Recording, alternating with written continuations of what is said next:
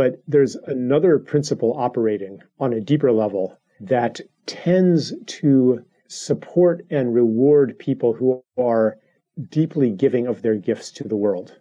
Not always, it's not a guarantee, but in general, it's like a metaphysical principle because we are here to serve life and beauty on earth.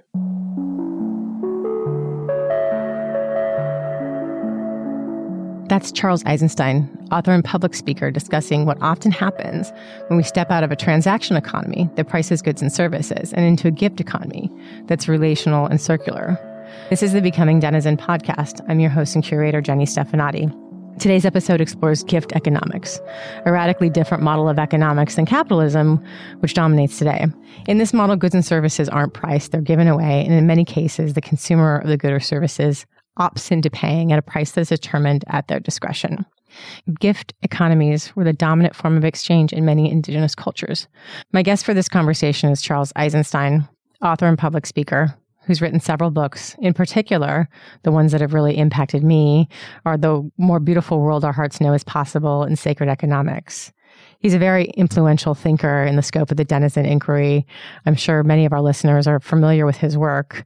And in this conversation, we focus on gift economics, something he talks about a lot in sacred economics and something that he has employed in his professional model in order to align with the more beautiful world his heart knows is possible. So in this episode, we cover what a gift economy is, why we both believe it addresses some of the issues with capitalism, how it establishes something that is relational and circular instead of transactional, how it relates to the way nature operates, why putting a price on something changes how we orient towards it, and Charles' experience stepping into the model. As always, you can dive deeper into this topic on our website, www.becomingdenizen.com. There you can also sign up for our weekly newsletter. This is a particularly important topic for us to cover in our initial set of episodes because, alongside the launch of our podcast, Denizen is itself implementing a gift model, which has always been the obvious way for me, in my mind, to formalize Denizen in a way that aligns with our values and also just retained something that's made it really special from the beginning. And so that means that our content and community offerings will always be free, but we are opening a channel for our community and audience to reciprocate. And that will enable us to continue to create this kind of content for the community and the world. We've written a blog post about this on our Medium publication. So if you'd like to dig deeper on our thinking behind this, you can find it there. Okay, I hope you enjoy this episode with Charles. Charles Eisenstein, I feel like you need no introduction. I was always really compelled by your perspective on the, the narrative that's underlying what the institutions are coming from. For those of you who have not read Charles's books, I very highly encourage it. I started with The More Beautiful World Our Hearts Know Is Possible, which I think gives a really wonderful, deep context. And there's so many pieces of that that have influenced me that I want to touch on today. And then I really blazed through sacred economics over the summer, which really crossed a lot of T's and dotted a lot of I's and the deep economics inquiry that we've been on for a long time. So there's so much to talk about. I'm just really thrilled to host you today. And I wanted to start off and anchor our conversation talking about the gift and gift economies because I think part of what has made Denizen so special is that it's been a gift. It's just a passionate project of mine that has really been fueled by appreciation from the community. And I've been thinking very, very, very deeply about how to formalize it in a way that is aligned with the future that we're exploring and interrogating in the conversations, because it's really imperative for me that we embody it in everything that we do. And in thinking about monetization, the instinct was always to do something around a gift, to not corrupt the specialness of what we've created. And so that's how we're kicking off monetization. It will continue to be a gift, but if people choose to reciprocate financially, that will be a first revenue stream for us and a way to really move on to the next phase because I really feel like this is something that we're all doing together. And when I read Sacred Economics, and when I got into the content on the gift course that you did, a lot of that stuff really landed in a deep, deep way. And so I wanted to start talking about that. One of the really potent things that I've seen in your thinking was really the articulation that the world is a gift. And I'd love to hear you say a little bit more about that. Yeah. So, first, I just want to say like, when people talk about digital commerce and monetizing and things like that, there's kind of this preconception that, well, I can't give it by gift. I can't do it by gift. I can't do without paywalls or do without advertising or do without upselling or do without some financialization because I have to make money. And what I've been trying to communicate and have practiced for many years now is that those two things do not have to be in conflict. Use a gift model to run a business and still do well financially. And the reason is because when people feel gratitude, they naturally want to give. In fact, that's almost what gratitude is it's the desire to give in turn, it's the knowledge of having received and the desire to give forward from what you have received. And this is, so to answer your question, like this is fundamental to the human being because on some level, we all know that life itself is a gift, that we didn't earn our existence here. We didn't earn our mothers taking care of us. We didn't earn the sun or water or the processes of life or the ability of seeds to grow. We didn't earn any of these things. They were given to us, which means that we are by default, when we're aware of this, in a state of gratitude. And that's where I get my ideas about things like right livelihood and so forth. It's just an enactment of something that is true in the human being. Mm-hmm. Or you could say it's the purpose why we're here. It's to give, it's to offer something or to participate in a creative process bigger than ourselves. So that philosophical or, or metaphysical idea surfaces in the way that I do business. Mm-hmm. And the course you talked about, the Living in the Gift course, part of that is a training to help others practice the same model. And I'll just finish. It's not the reason to do it is not so that you can believe yourself to be a selfless, virtuous, good person. Like, don't be in the gift to be good.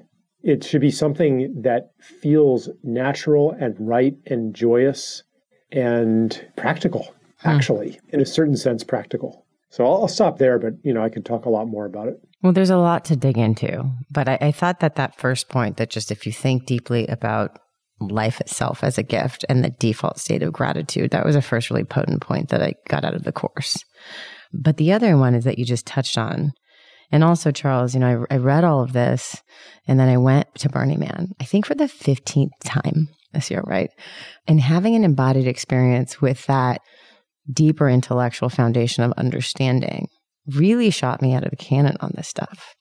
And the thing that you said that I thought was so compelling is that when you, you just said it again, you naturally want to give it in return, right? So that reciprocity, I think that reciprocity that gets induced from gratitude is really, really potent, which then induces a sort of circularity. And you had something mm-hmm. to say about that, and particularly with respect to building community. Okay, yeah. So, one thing about generosity is that it's contagious. So, if you act upon your gratitude, if you're in touch with your gratitude and you act upon it, then you become generous because you want to give in turn. When other people receive generosity or witness generosity, then it reminds them that, like, yeah, I don't have to be so tight. Mm. The world is not actually a dog eat dog competition, a war of each against all, a headlong competition for self interest. Because here, this person isn't acting that way. And so it gives license to depart from that modern standard of selfishness also when you have a group of people who are all being generous to each other, then you have community in which every person in the community kind of feels like they're in debt mm. to the rest of the community. They have received so much and they have given so much as well, which means everybody feels like they're in debt to them as well.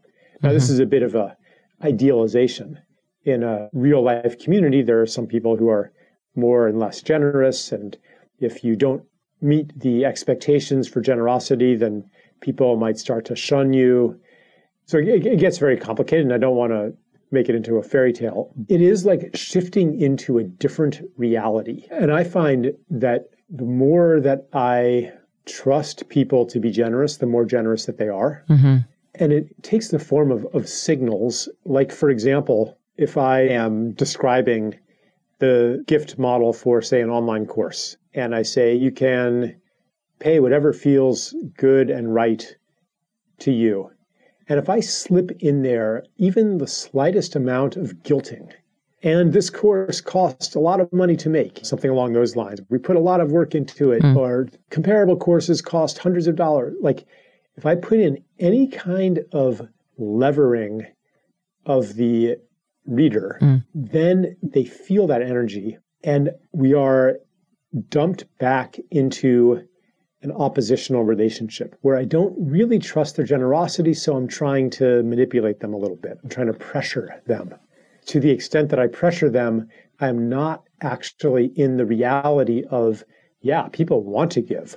And when I am in that reality, I'm so fully in it and so confident in it that I'm like, oh gosh, I don't want people to feel obligated to give because what if it's their grocery money? Mm. I better assure them that zero is welcome we'll be fine. And it is seems a little counterintuitive, but I don't know. Here I am doing okay.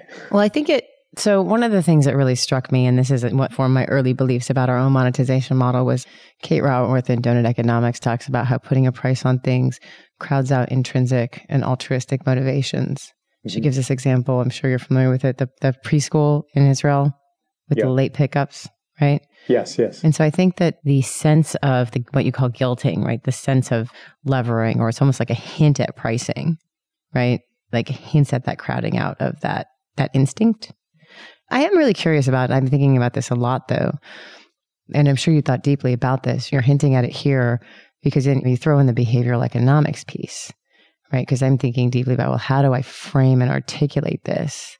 And you seem to be indicating that you don't anchor people at all in what might be the right price and you just completely leave it to them to to assess. Yeah. No i i like it depends. If it's an online course i'll say pay what feels good and right and respects your financial means.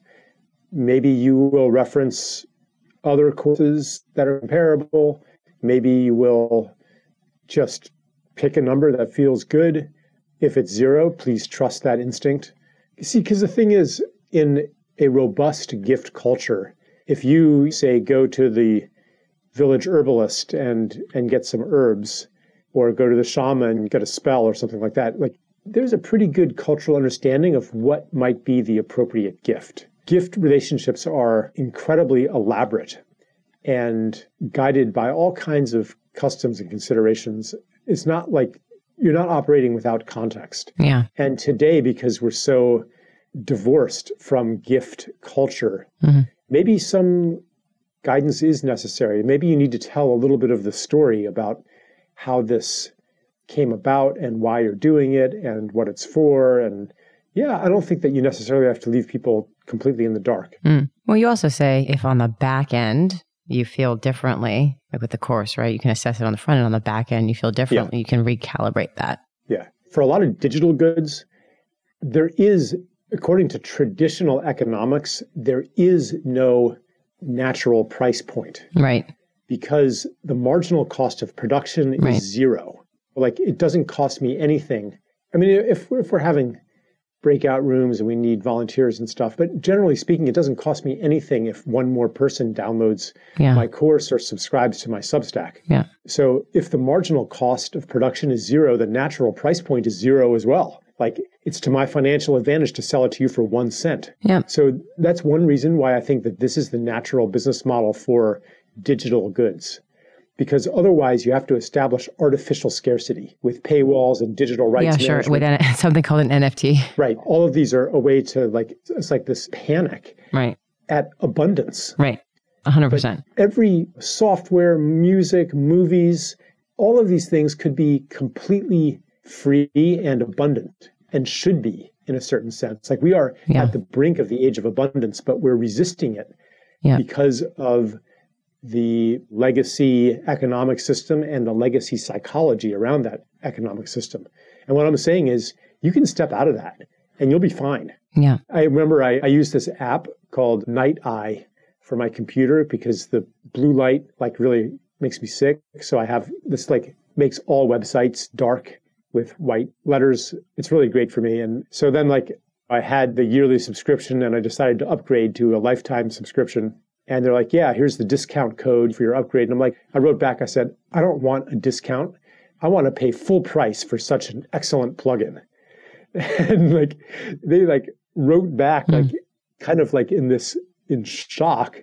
But also they, they said, like, that really warms our hearts. And so that's an example of like, yeah, I want to pay.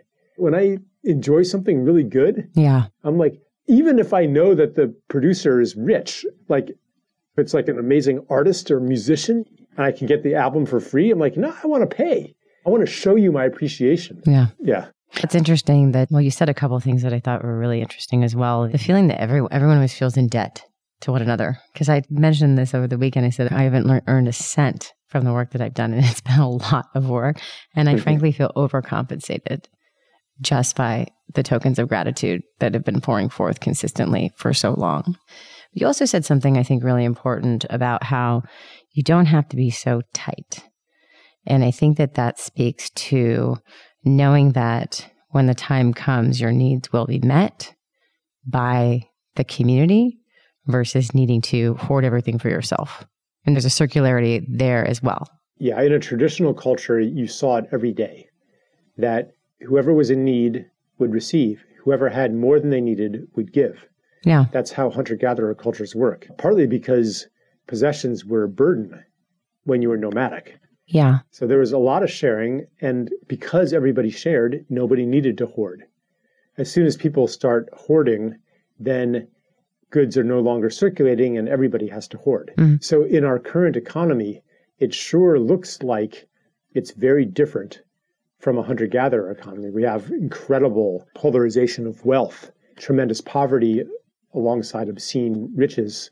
And it sure looks like if you don't guard your own and save for retirement and keep your investments secure and so on and so forth, if you just gave it away, you would have nothing left because no one's going to give to you because everybody's out, out there trying to get the best deal, trying to make the most money. And how do you make the money? You get it from other people. So, like, we're all on guard against each other. And it sure seems like that is, if not the law of the universe, certainly just the way of the world in our time. But there's another principle operating on a deeper level that tends to support and reward people who are deeply giving of their gifts to the world. Not always, it's not a guarantee, but in general, it's like a metaphysical principle because we are here to serve life and beauty on earth. When we are doing that, we are supported in staying here. Like we're part of the agreement. And this verges very close to law of attraction kind of stuff. Anyway, I'll, I'll just offer that as a thing to contemplate. Well, I have a question for you related to that because we actually have been experimenting with. I don't know if you've ever heard this Donella Meadows talk that she gave in the 90s at a conference in Costa Rica about envisioning. And she talked about how we spend a lot of time strategizing and executing, but we don't drop into our bodies and envision. And then she takes the audience through a very brief sit and asks them some questions to envision the future. So we've been experimenting with iterating on that here. And when I did mine, one of the key things that came up was this question. It was this notion of a, a, community of people who, who had a sense of what was enough for them. You just indicated this, right? And once they reached that threshold, they gave to others. But this to me felt like a core philosophical question that I'm holding when I think about the next society, and next system. And I'm curious your thoughts about the answer to that question. It's like, how much is enough for one individual or one family, at which point you then would spill over and give to others? Or do you feel like it's an assessment of relative need given a situation that's more dynamic? Well, it depends on your context. Yeah. I mean, I guess it's just in a particular community. I mean, I think about how. In a community where people take care of each other, than like a remote village in Ladakh or something like that, then enough might be very little. But if you are completely dependent on money to meet all of your needs and forestall any emergency, any eventuality, then no amount is enough, actually. You could have a billion dollars, mm. but what if the financial system collapses and your portfolio craters? Two billion would be a little safer, just in case. So another thing is enough of what? Because yeah. right now in society, we have so many unmet needs, especially the need to belong, the need for connection, for many people, the need for intimacy, the need to have authentic relationships with others, the need to challenge your boundaries. Like all of these needs that are seldom met in modern society often get displaced onto money. And yeah. especially the need for security, which comes from actually belonging and connection. Mm-hmm. And when you are lacking that, you feel insecure. You feel like I'm not fully at home in the world. And so that need for security that's supposed to come from relationship displaced onto money. So, how much money, ask yourself this how much money is enough to meet your need for a full set of relationships? No amount is enough. Yeah, no. No amount is enough to meet the need for meaning in your life, to meet the need to be doing something meaningful to you for your life energy. And so, people who are suffering that lack might distract themselves by playing the numbers game of making more money. I appreciate that. And that was such an important point that you made again and again in the more beautiful world our hearts knows is possible that we're, we're trying to meet these deep fundamental human needs with these more superficial things like consumption or like substances. And yeah. it's, it's infinite because it's not actually meeting the underlying need. Yeah. And it's not that we're bad and stupid for doing that. Like in various ways, sometimes the true object of the need is unavailable. It could be because of inner block, you know, trauma could be because of poverty, could be just the way that, the infrastructure of society is built. So I just want to say that because it's important to avoid blaming ourselves and by extension blaming other people for conditions that we are born into that are beyond our contrivance. Mm-hmm. I want to ask, I have another sort of frontier philosophical questions, I think related to this gift question and also related to what you're talking about, the digital economy. But I'm, I'm really curious what your answer is because one of the things that you also talked about in terms of the gifts that we inherit, right? In the world is a gift, is the cultural history the intellectual history. Are you familiar with the book What Technology Wants by Kevin Kelly? Uh-uh. So he talks about, there's a really potent one that's influenced both me and my husband a lot, but he talks about how the same ideas have cropped up repeatedly throughout history in different places and in many times when the ideas couldn't have traveled from one to the next. And the implication there is essentially that there's this, you know, there's intellectual cultural frontier that we inherit. And then we naturally just creatively kind of connect the dots to the next idea. And it's very interesting to think about the implications of that. So one of the most potent things that you talked about in sacred economics relating to this is, is that is an argument for universal basic income. Right. And then I think related to that, a question I'm holding is like, I think that has very interesting implications for intellectual property. And I'm thinking a lot about, okay, you have the container of something called a firm, right? And then you have an assessment of what is an appropriate amount of extraction from the firm from my contribution, right? How can you assess, or how might you even begin to assess, like what my contribution is to something, right? If you inherit your intellect as a gift or all this cultural context as a gift, clearly in today's society, we overweight the idea of an entrepreneur in looking at what the cap table looks like and how much value they extract from value that's created. I'm curious how you just think about a disproportionate extraction of value that's created and then extracted given the context of the inheritance of all of these the cultural and intellectual gifts. Does that make sense? Yeah, yeah. So, like, let's take maybe Elon Musk, for example. There's no doubt that he is charismatic and brilliant and has like a certain power to what he says is going to happen. People believe it's going to happen. So he's definitely a, a gifted person. But the operation of those gifts and therefore the wealth that he has accumulated is only possible in the context of really thousands of years of technological development and intellectual development. So, in a sense, he's not the only one who has contributed to his wealth. His gifts are only operable in a context that relies on many, many, many other people's gifts. So, another way to put it, I think I said it in the book, is like which one of us deserves to benefit more from the inventions of James Watt or the contributions of James Clerk Maxwell or Nikola Tesla than anybody else. That is the collective inheritance of all of humanity. And it has allowed us tremendous wealth, which therefore should also belong to all of humanity. Yeah. No, I thought that was a really potent point, but I am trying to get it. okay, so let's say Elon Musk inherited, right, these gifts of, of charisma and intelligence. There's some amount of effort that went into cultivating those things and starting the company. And any entrepreneur will tell you it's it's not the ideas, but the execution. But I'm still kind of getting at this question of I think in a society you can justify some degree of inequality because of variation of effort. And I'm just curious how you think about that. I mean, it's hard to say that, you know, whether he's put more effort into building Tesla Motors than just pick some wonderful kindergarten teacher who gets paid a very low salary and but instead of just going through the motions like really really puts time and care far beyond the call of duty into her work. Which one of them is contributing more to humanity? There's right. no way to measure that. Oh yeah. Oh yeah. Sure. 100% i also love so much what you said about the economy is about converting cultural spiritual natural capital into money yeah we could leapfrog into that if you want Oh, I just thought that was a really potent point that it made me think of that I wanted to get into.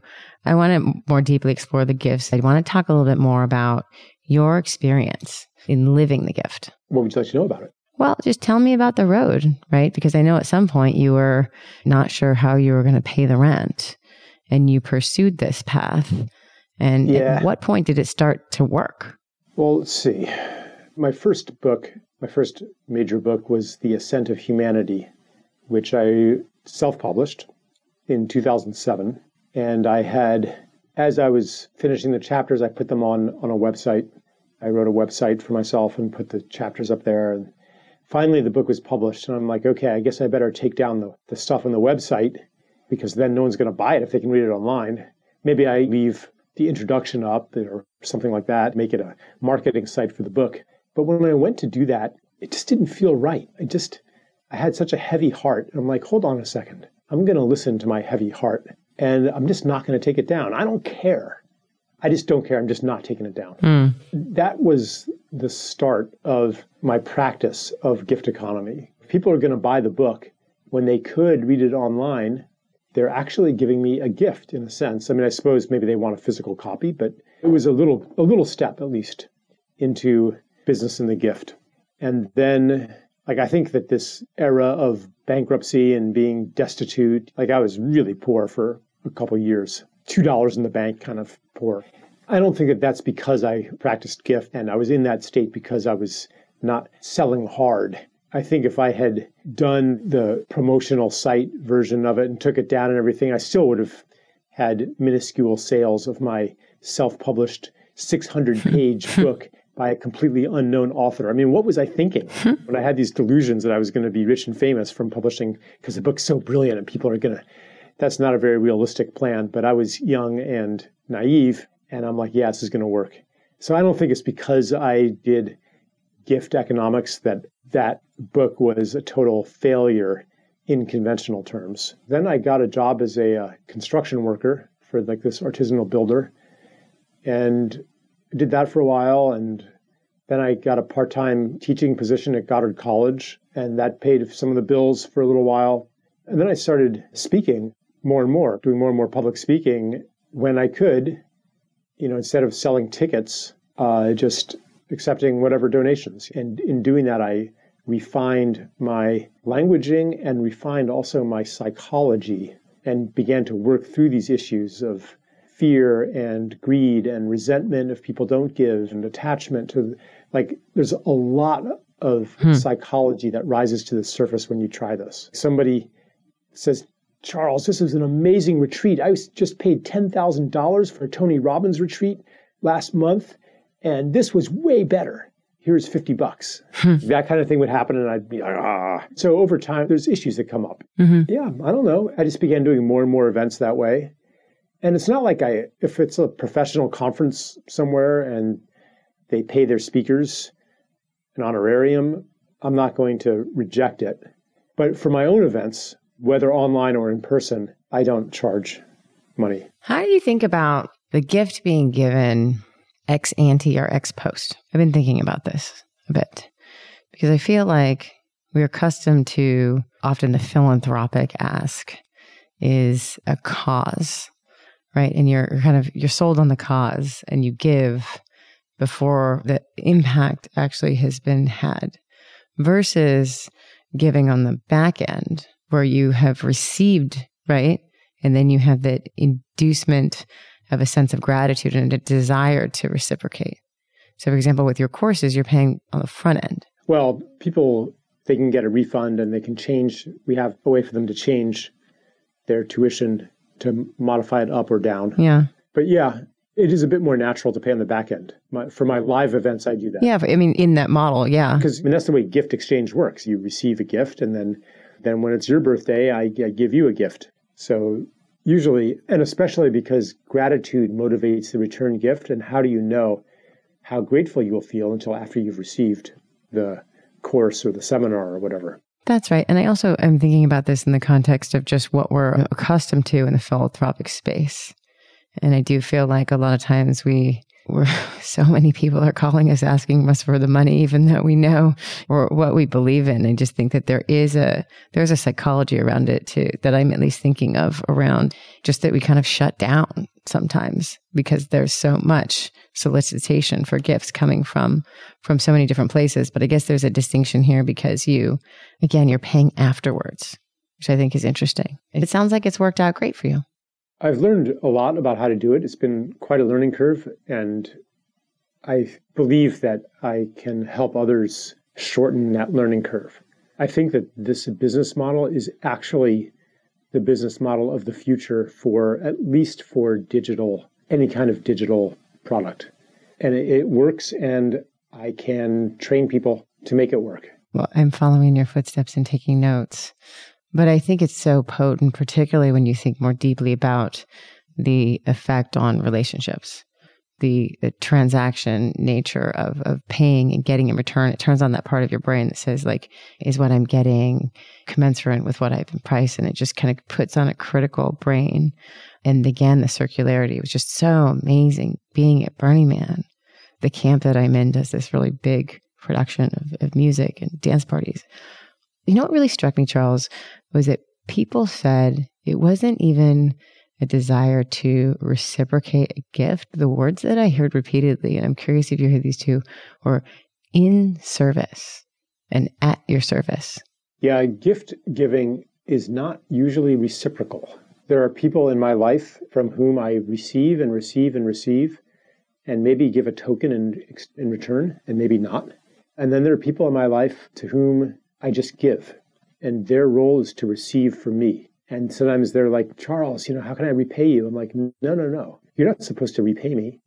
You're supposed to pay it forward someday. Someday you'll be in my situation or in a similar situation. And it's just like in a traditional culture where you might receive from certain kin and, and give to other kin according to elaborately prescribed rules. But and I think like kind of karmically it's like that too. There are certain people like forget ever trying to pay them back. They're just here as this beneficent presence in your life. And there are others who you just recognize as, yeah, I'm supposed to take care of this person. So it's not reciprocal usually. It's like this gigantic circle, like an ecology, like an ecosystem. The bees that pollinate the flowers, well, they get something reciprocal from the flower. But there's a lot of relationships where it's a long circle before it gets back to the initial gifter. Like the elephant dies and its rotting corpse nourishes plant life, and that plant life nourishes something else and something else, and eventually it comes back to something that nourishes the elephant. How do you think about boundary conditions or what happens at the boundaries between gift and market economies? Can you be a little bit more specific, like give an example? Yeah, no, I'm just thinking about this like like again, take Burning Man as an example. I think it's pretty interesting Burning Man has this principle of decommodification. And in the container of the event, everything is a gift other than buying ice and coffee. right? But Burning Man was like really to fully embody that. They wouldn't, I mean, they're commodifying Burning Man by virtue of selling tickets. right? And there was this big upheaval about selling art to fundraise at Sotheby's, commodifying Burning Man itself and its art. But at the same time, right, we, we don't have a global gift economy. So there needs to be capital for employees to then go spend out in the the market economy, right? Right. And I think that Burning Man could do it in a different way. Yeah. I think that they could have ticket prices that are not fixed and take the bold step of trusting people to pay the amount that's good and right for them. Yeah. And I think they would actually make more money that way. we could experiment. See, there's this this is that that fallacy that I mentioned at the very beginning. The idea that if you step into gift, you're going to make less money. Yeah. It's not always true. Yeah. But you have to fully step into a reality in which you are okay with getting less. Yeah. In the gift, there's always the letting go. In any true gift, you're letting go of something and you don't know. You have no guarantee. You're not in control of the return gift, the form it's going to take, or even if it is going to come back to you. Mm-hmm. It's a release. The most distilled example of that would be the sacrifice, the offering.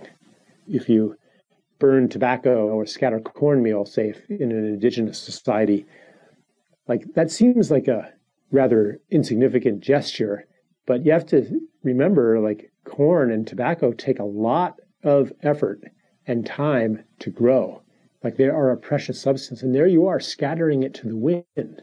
Hmm. But there's a faith. It is kind of like you said about Burning Man, like in service, in service, in service. And is that it usually does come back to you in the form of blessings, but you're not doing it because it comes back to you in the form of blessings. And the more you let go of that because, the more it comes back to you. Yeah. I wanted to just ask you one last question about synchronicity as it relates to this letting go. Synchronicity is a form of gift from the universe because synchronicity is something meaningful that you didn't make happen. It's not something that, that you forced to happen, that you could have predicted would have happened. So if you didn't make it happen, then it's a gift. It just happened. And like other kinds of gift, in fact, just what I was speaking about, this letting go that opens the channel and that shape shifts you into the world that operates according to gift principles. Synchronicity is the same. Usually people experience more synchronicity when they are in an in between place in their life, when they've let go of certainty and control, when they've just moved to a new city, when they've just left a relationship, where they've just left a job, where they're traveling, where they haven't arranged their hotel that night, and then something happens. And one reason that people experience a lot of synchronicity at Burning Man and at, at transformational festivals is that they are not in their familiar matrix of control. Even to go into those spaces, you're letting go of something. And that gift, that letting go is a gift, in a sense, to the universe. And it invites its reciprocation. Mm. Charles, thank you so much. There's so many really, really critical and important things to draw out of your work in the context of, of our overarching inquiry. And so I just so deeply appreciate your time. I really just have been so impacted by your work in general and specifically with respect to the gift economy stuff that we drew out today. Thank you so much for listening. And thanks to Scott Hansen, also known as Tycho, for our musical signature. In addition to this podcast, you can find resources for each episode on our website, www.becomingdenizen.com, including transcripts and background materials. For our most essential topics like universal basic income, decentralized social media, and long term capitalism, we also have posts summarizing our research, which make it easy for listeners to very quickly get an overview of these particularly important and foundational topics. On our website, you can also sign up for our newsletter where we bring our weekly podcast to your inbox alongside other relevant Denizen information. Subscribers are invited to join our podcast recordings and engage with the Denizen community in our online home, The Den. We're partnered with some incredible organizations at the forefront of the change that we talk about. We share announcements from them in our newsletter as well. Finally, this podcast is made possible by support from the Denizen community and listeners like you. Denizen's content will always be free. Offering Denizen as a gift models a relational rather than a transactional economy, enabling Denizen to embody the change that we talk about on this podcast. Through the reciprocity of listeners like you, that we are able to continue producing this content. You can support us or learn more about our gift model on our website. Again, that's www.becomingdenizen.com. Thanks again for listening, and I hope you'll join us next time.